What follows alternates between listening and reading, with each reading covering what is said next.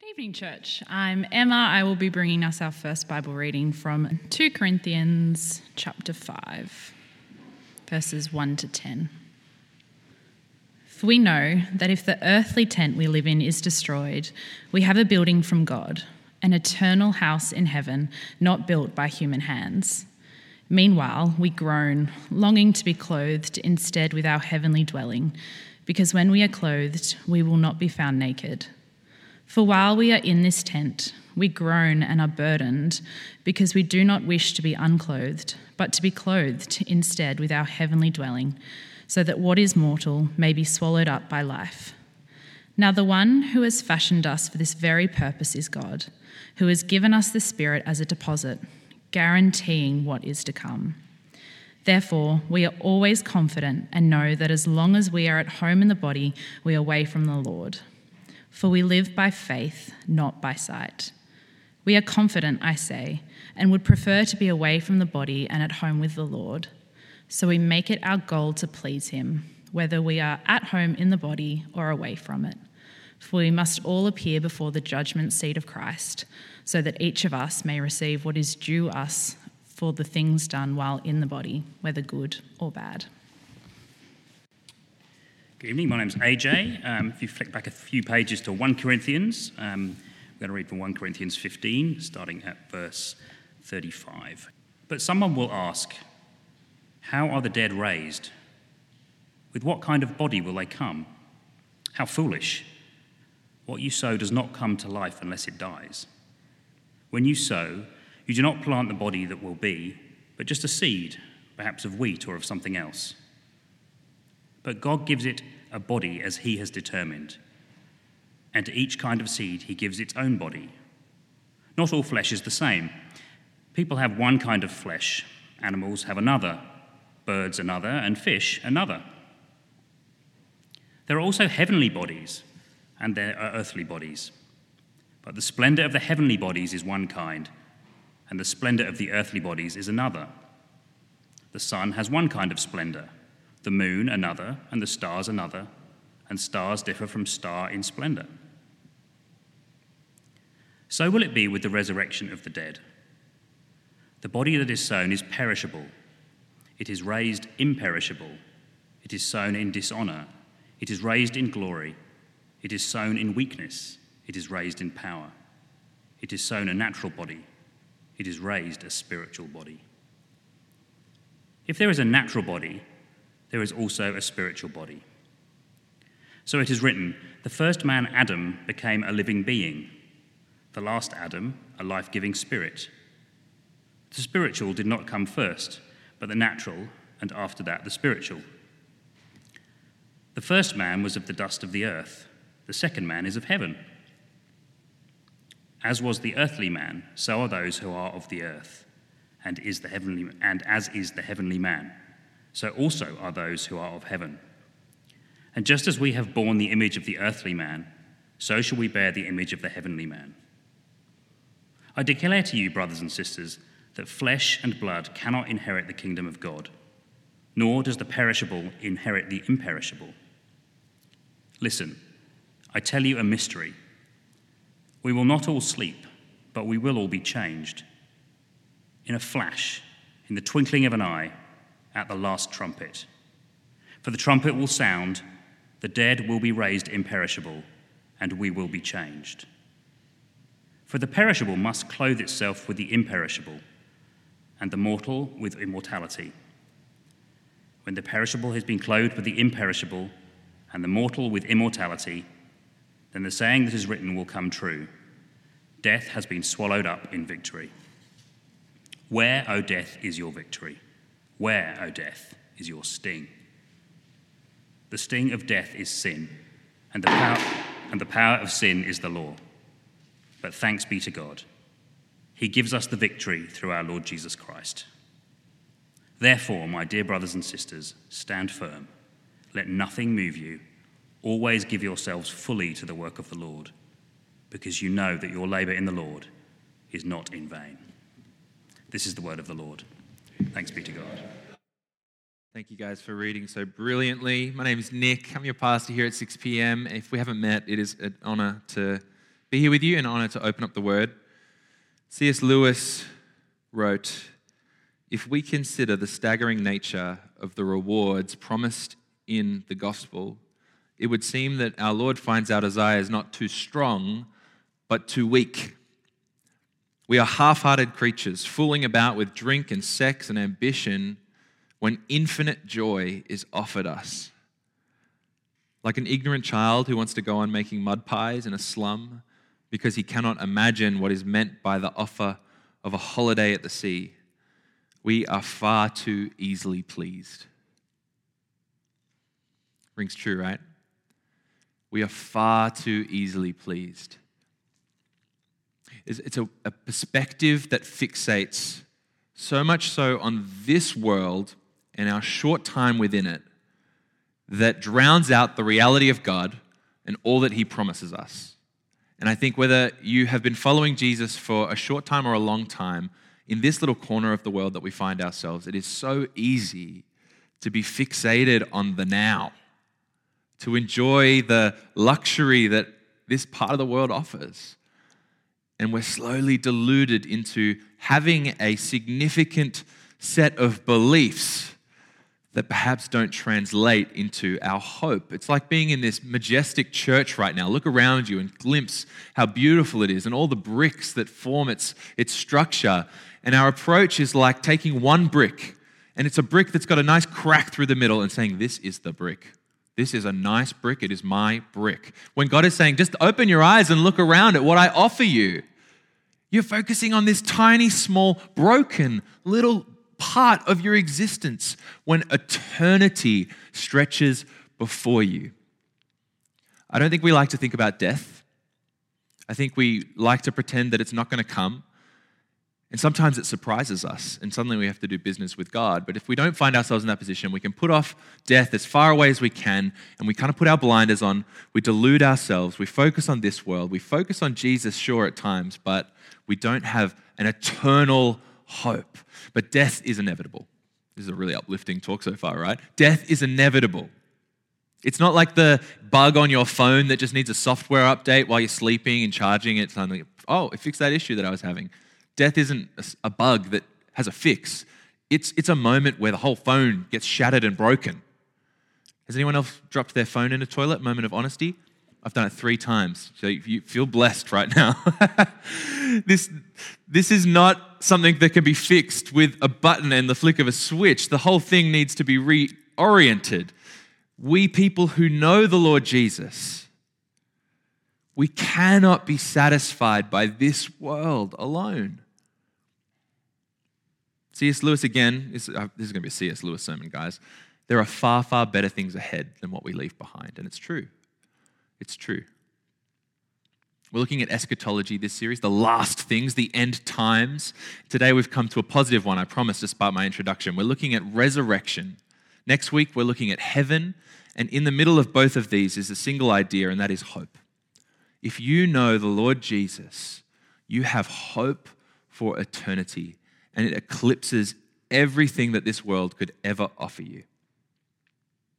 So we're going to look at resurrection. Love you to keep your Bibles open. We're going to start in that first reading that Emma read beautifully for us, 2 Corinthians 5. We'll walk through our passages.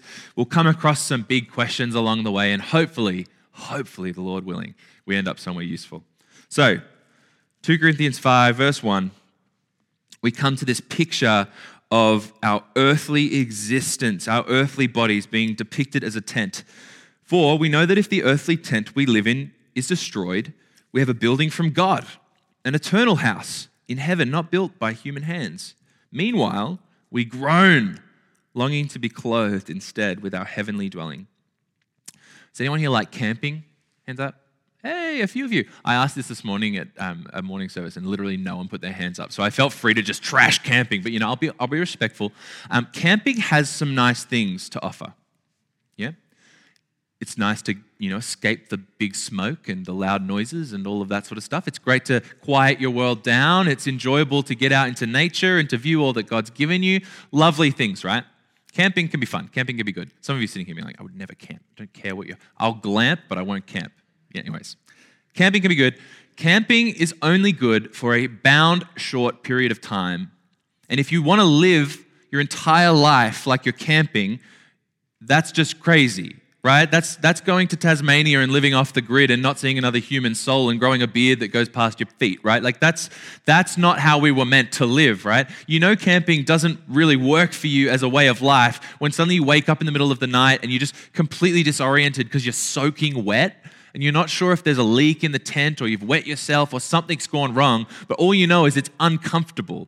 Or, as happened to me on a Bucks party, one of those big goanna guys comes and just pokes his head into your tent at night looking for something to eat. And you go, I want to be back home where I can lock my door, right? Camping is not what we were made for. And this is exactly what Paul puts before us. Our earthly existence, it's like living in a tent.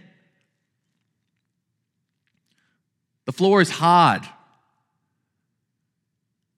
It's a difficult necessity that we must use right now. But it's not what we were meant for.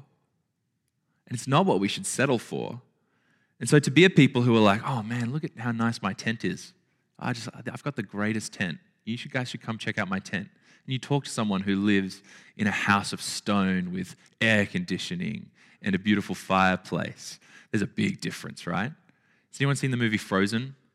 Yeah, getting some nods. I don't know why, but I keep coming to this illustration when I was just thinking about this. You know, when like I think it's Anna is out there in like the frozen, like the cold snow, and she comes to that like convenience store in the middle of nowhere, and there's that weird German guy. I don't know what his name is, but he's like, "Oh, yoo-hoo, big summer blowout!" Right? It's that moment where she comes in and she's literally frozen, and that's the name of the movie. She's literally frozen. She's just like completely uncomfortable, and she walks in, and this guy's got a sauna, and his family's happy, and everything's good. We are out in this storm, living in tents and God is saying, This is not what you were meant for. There is more to be had.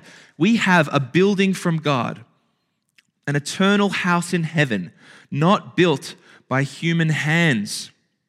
Verse 4 For while we are in this tent, we groan and are burdened because we do not wish to be unclothed, but to be clothed instead with our heavenly dwelling.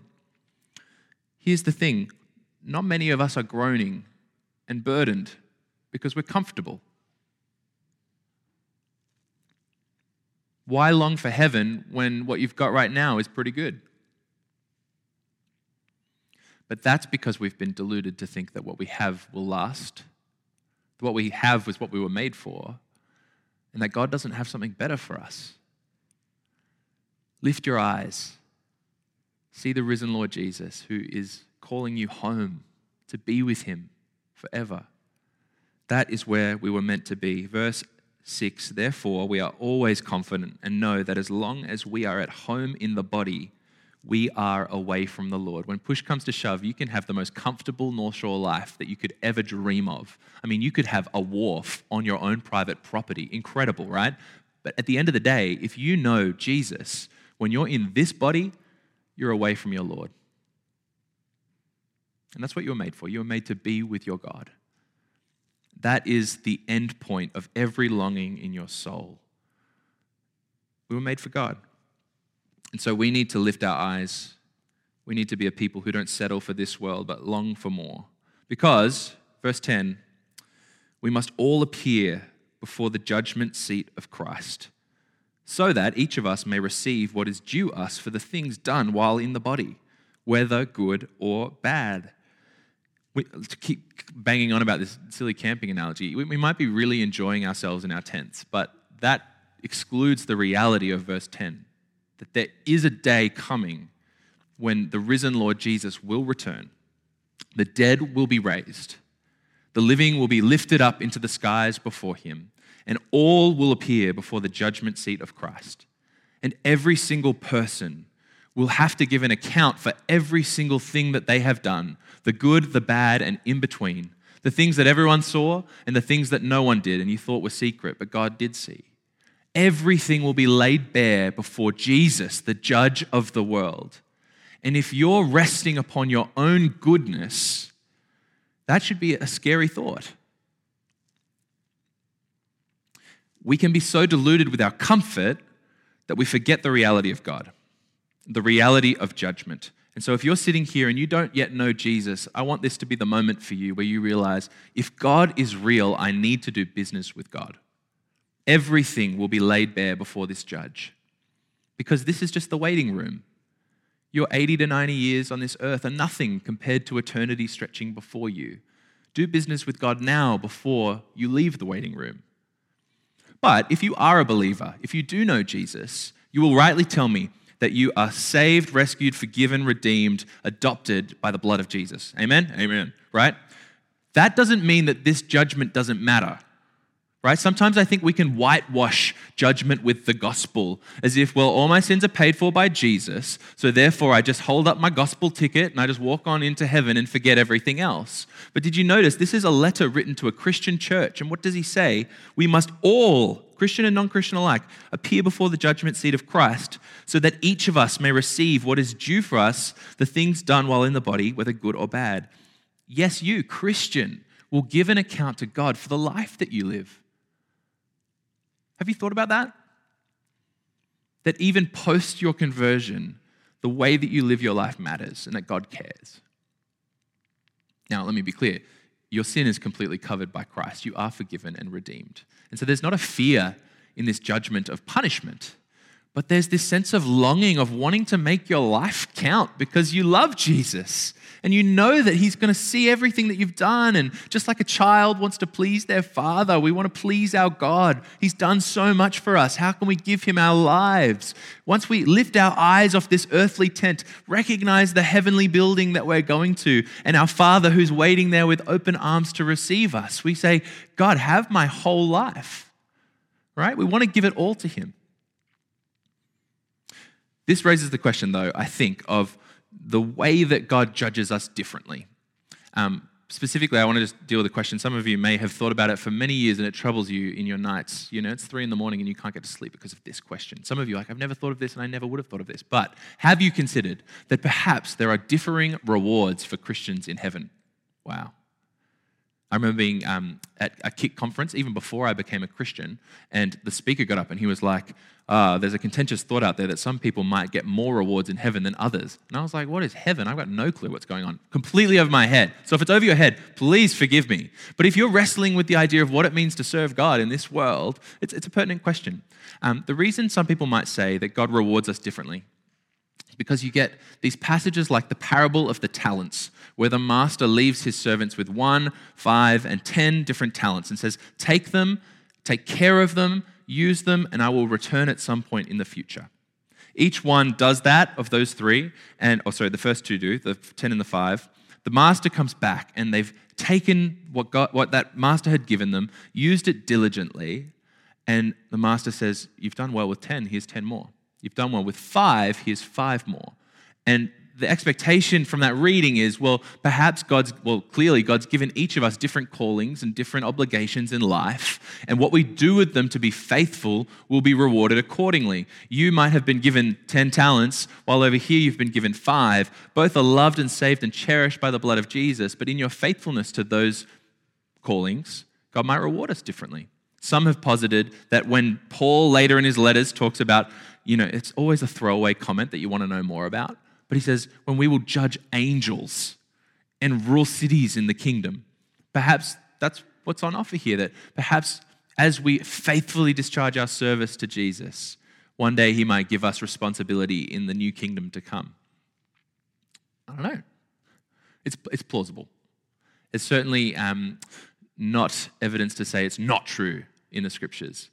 But I think a rule of thumb that's really helpful for us whenever we're wrestling with Scripture is we should emphasize things as much as Scripture emphasizes them, right? There are no clear calls to pursue a life of faithfulness because you will have a city to rule in heaven or a host of angels that will be under your control. That's not what the language of Scripture does. Um, scripture leaves open the opportunity or the possibility, and that's cool, that's fine. You can think about it and wrestle with it till your heart's content. But what does Scripture do? It calls us to the hope that comes through our resurrection. That is 1 John 3, verse 2. We shall be like him because we shall see him as he is. Revelation 22, verse 4, we, we know that our greatest hope for eternity to come is that we're going to be face to face with the living God. It's not like the, the marshmallow, you know, mountains and the milkshake fountains in heaven that should be appealing to you. It's the God that made you, drawing you in with his loving embrace and seeing you, You can just imagine the look in his eyes as you, you walk over towards him, and you can just see that he's seen everything that you've been through. He says, Nick, I love you. Well done, my good and faithful servant. That's what I long for. That is the hope of eternity. And it's one that all are offered as they come to follow Jesus and enter into eternity. In Matthew 25, it talks about entering the joy of our Master. And like I mentioned, those words that I think we should all crave because God tells us, Jesus tells us, to enter the kingdom is to become like a little child. And what does a little child crave more than to hear their father tell them that they are good and faithful, loved and cherished, and drawn in close? Our hope of eternity is certain and greater than anything we could ever imagine. Sure, there might be some theological questions to wrestle with, and that's why I'm talking about it. It's an eschatology series. We're doing doctrine. I'm supposed to raise these things, but let's not lose the forest from the trees. God is beckoning you forward into glory, and it's brilliant. But what will it be like? That's the question I get most often, right? As a youth pastor, particularly. It's like, will I be doing X, Y, Z in heaven? Can you do? Can you still lie to people in heaven? Can you know? Can I, will I be able to do a backflip in heaven? Because I sure can't do one now. Like, what will I be like better than everyone else at, basketball? And you know, it's those really specific. And it's a good questions, right? Because right now is concrete, but heaven feels vague. What will it be like? Well, that's our first, our second reading, one Corinthians 15. Flip over there if you got your Bible still open. There'll be overlap, I'm sure, with next week as we think about heaven, but let's think about the resurrection specifically. What will our resurrection be like? What will our resurrected bodies be like? Well, verse 35 to 37 talk about our bodies right now being like a seed that is sown into the ground in its death and yet blossoms into a beautiful plant in new life that maybe barely resembles the original seed that was sown, and yet there's a beautiful continuity that as God takes this earthly existence of yours and lays hold of you, that He's, he's curating and, and developing like a master craftsman, a work of art that you can barely imagine. Your resurrected body will be like a seed moving towards a fullness of beauty in, in the world around us, right? It's this picture of, of continuity. Every single person in the world is an eternal being. Again, C.S. Lewis, um, as you walk down the street, you run into all sorts of strangers, and every single one of them is on a journey. A journey to become more and more like a creature of greater beauty than you could ever imagine, or a creature moving further and further away from God into judgment in a direction that you could not imagine. There is no neutral ground. Everybody is an eternal creature. You are on that journey right now. And this is your picture if you know Jesus. That this body you have, this 80, 90 years, if, if you're lucky, is simply the seed that will launch you into a fruitful life of eternity. And then you come to verse 41 and you see that there's splendor. The sun has one kind of splendor, the moon another, and the stars another. And star differs from star in splendor. I did medical science for a little while, and there is great beauty in the intricacy of the human body. The, the minute detail that goes into our bodies to make sure that we are alive and kicking and continuing, it's incredible. But I think what's being suggested here is the splendor that we see in the heavens around us our taste of the splendor to be seen in our resurrected bodies. We will be like ourselves um, Jesus, when he appeared after his resurrection, they recognized him. He, he was the risen Lord Jesus. And yet there is something incredible about his resurrection. There is a splendor and a glory. Verse 42 So it will be with the resurrection of the dead. The body that is sown is perishable, it is raised imperishable. It is sown in dishonor, it is raised in glory. It is sown in weakness, it is raised in power. It is sown a natural body it is raised a spiritual body.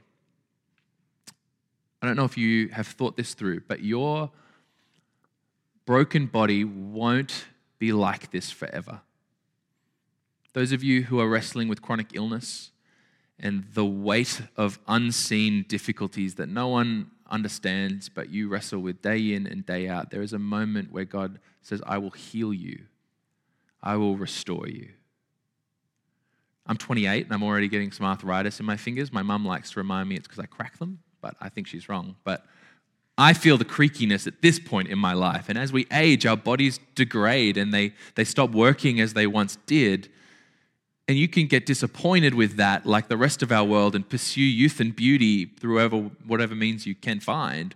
Or you could sit humbly and, and, and wait on the Lord, knowing that one day you will never experience those aches and pains again. Your mental health that you're struggling with, and the, the darkness that just sits in the background of your day to day life. One day you won't wrestle or struggle anymore because God is taking our bodies, body, mind, and soul, and is bringing us into eternity as He resurrects us. Isn't it incredible to just think that our hardest struggles are so temporary compared to the beauty that He is offering us? In 2 Corinthians, just a bit before what we read, it's one of my life verses that I think you should go and check out. 2 Corinthians 4:17. Paul writes, "For our light and momentary troubles are achieving for us an eternal glory that far outweighs them all. Every pain, every moment of hardship is seen by God and is at work by God to bring you to this glory. So take hope, Christian. This is not as good as it gets. This is as low as it gets. God has so much more for you than you could ever imagine.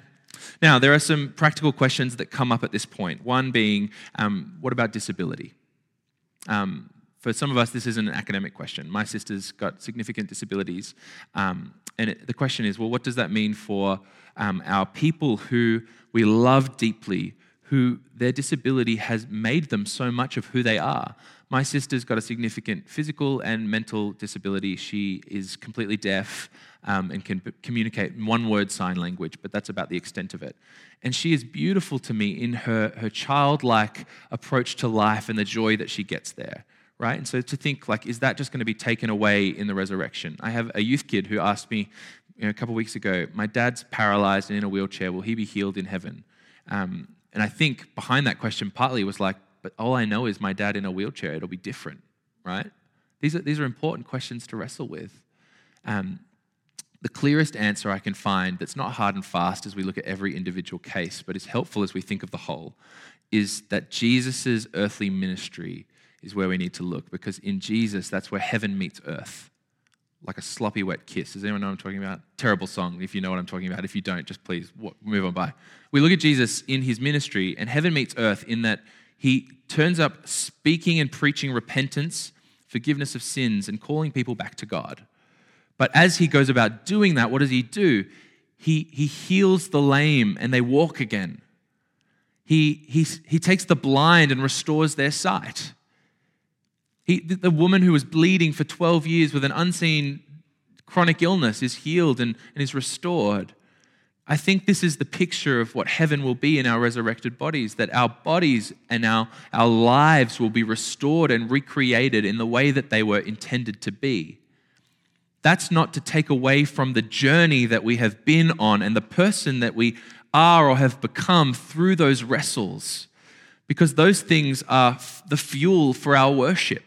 When you look at Jesus, uh, he comes and arrives before his disciples, and he's speaking with Thomas and to prove to Thomas that he is truly the Jesus that he once knew. He says, Put your hand in my side. Look at the nails that, that put holes in my hands. His scars were still present because it's by looking at those scars that we will rejoice, not just in eternity that we have right now, but in the journey that God took us on to get us there there's a reason I think that God didn't just start with a bunch of robots in the garden who couldn't disobey. He wanted to take us on a journey of this murkiness of this world to come through the other side and, and taste and see that He is good because we've seen what not good is. And so I look at my sister and I think, my beautiful sister Katie, I cannot wait to see how God recreates you and restores you into the woman that He had in mind when He forged you that you will still be the sister that I know and love, and we'll cherish all those memories and we'll see the journey that God took you on. But to, to be able to speak with you and to get to know you in a way that I never was able to, I can't, that's one of my most exciting thoughts about eternity to come is to, to walk alongside her. And I think that's true for each one of us. We've all got scars. We've all got wounds and difficulties, seen and unseen, and each one of those will not be forgotten or marginalized. They will simply be put into perspective by the glory that God offers. And we will rejoice on the journey that God took us on. And we'll worship Him again and again and again as we look to the wounds of Jesus and we see our own wounds and see how He bore them on His shoulders and carried us forward into eternity. It's amazing.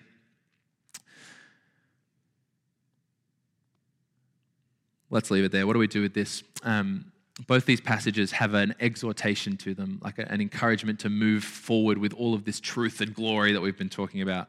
1 Corinthians 15, right at the end, verse 58. Therefore, everything I've just taught you, therefore, stand firm.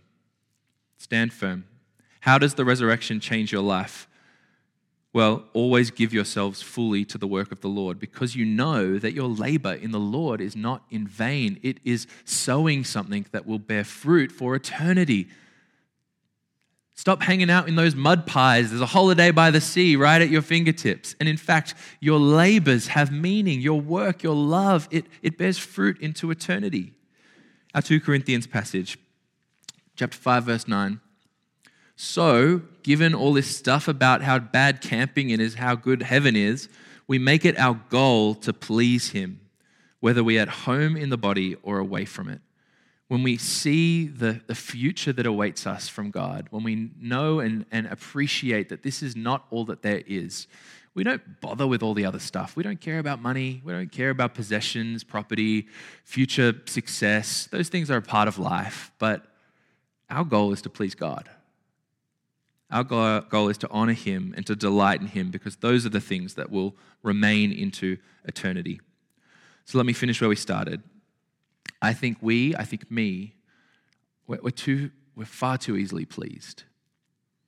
So let's slow down this week and just rejoice and reflect on all that God has promised us. The beauty of all this is you don't have to do anything for it, it's, it's yours. But let's, let's enjoy it. Uh, a couple recommendations. One, um, a, a book that changed my life when I read about um, this topic was The Weight of Glory by C.S. Lewis. Oh, C.S. Lewis, who would have thought you'd mention that, Nick? Incredible. It's online, it's a, a pretty easy read, and it's, it's really brilliant. So please read that. Um, there's a book that a few people have talked about called Heaven by Randy Alcorn. Um, he has spent 20 ish years studying, um, thinking through the theology behind um, the end times and the future, and he, he really starts to put like practical, concrete um, imagery and, and helps you to really feel the reality of heaven to come, which gets you excited. It's not a vague thing in the future, it's real.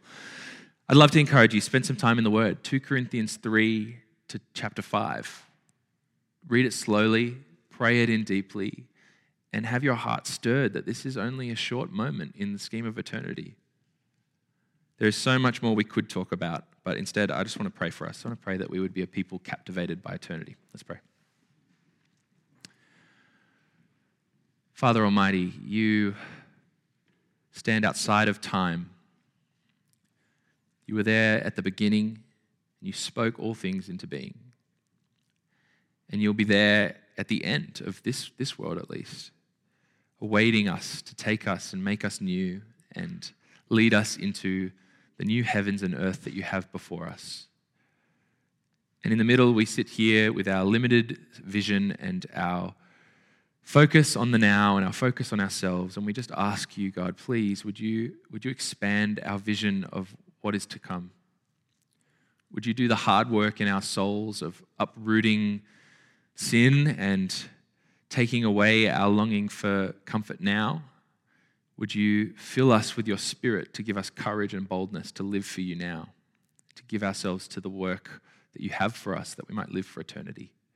God, thank you Thank you, thank you that you will one day make us new, that you will wipe every tear from our eye on our resurrected bodies as we rejoice in life to come, as we walk with you face to face. Amen.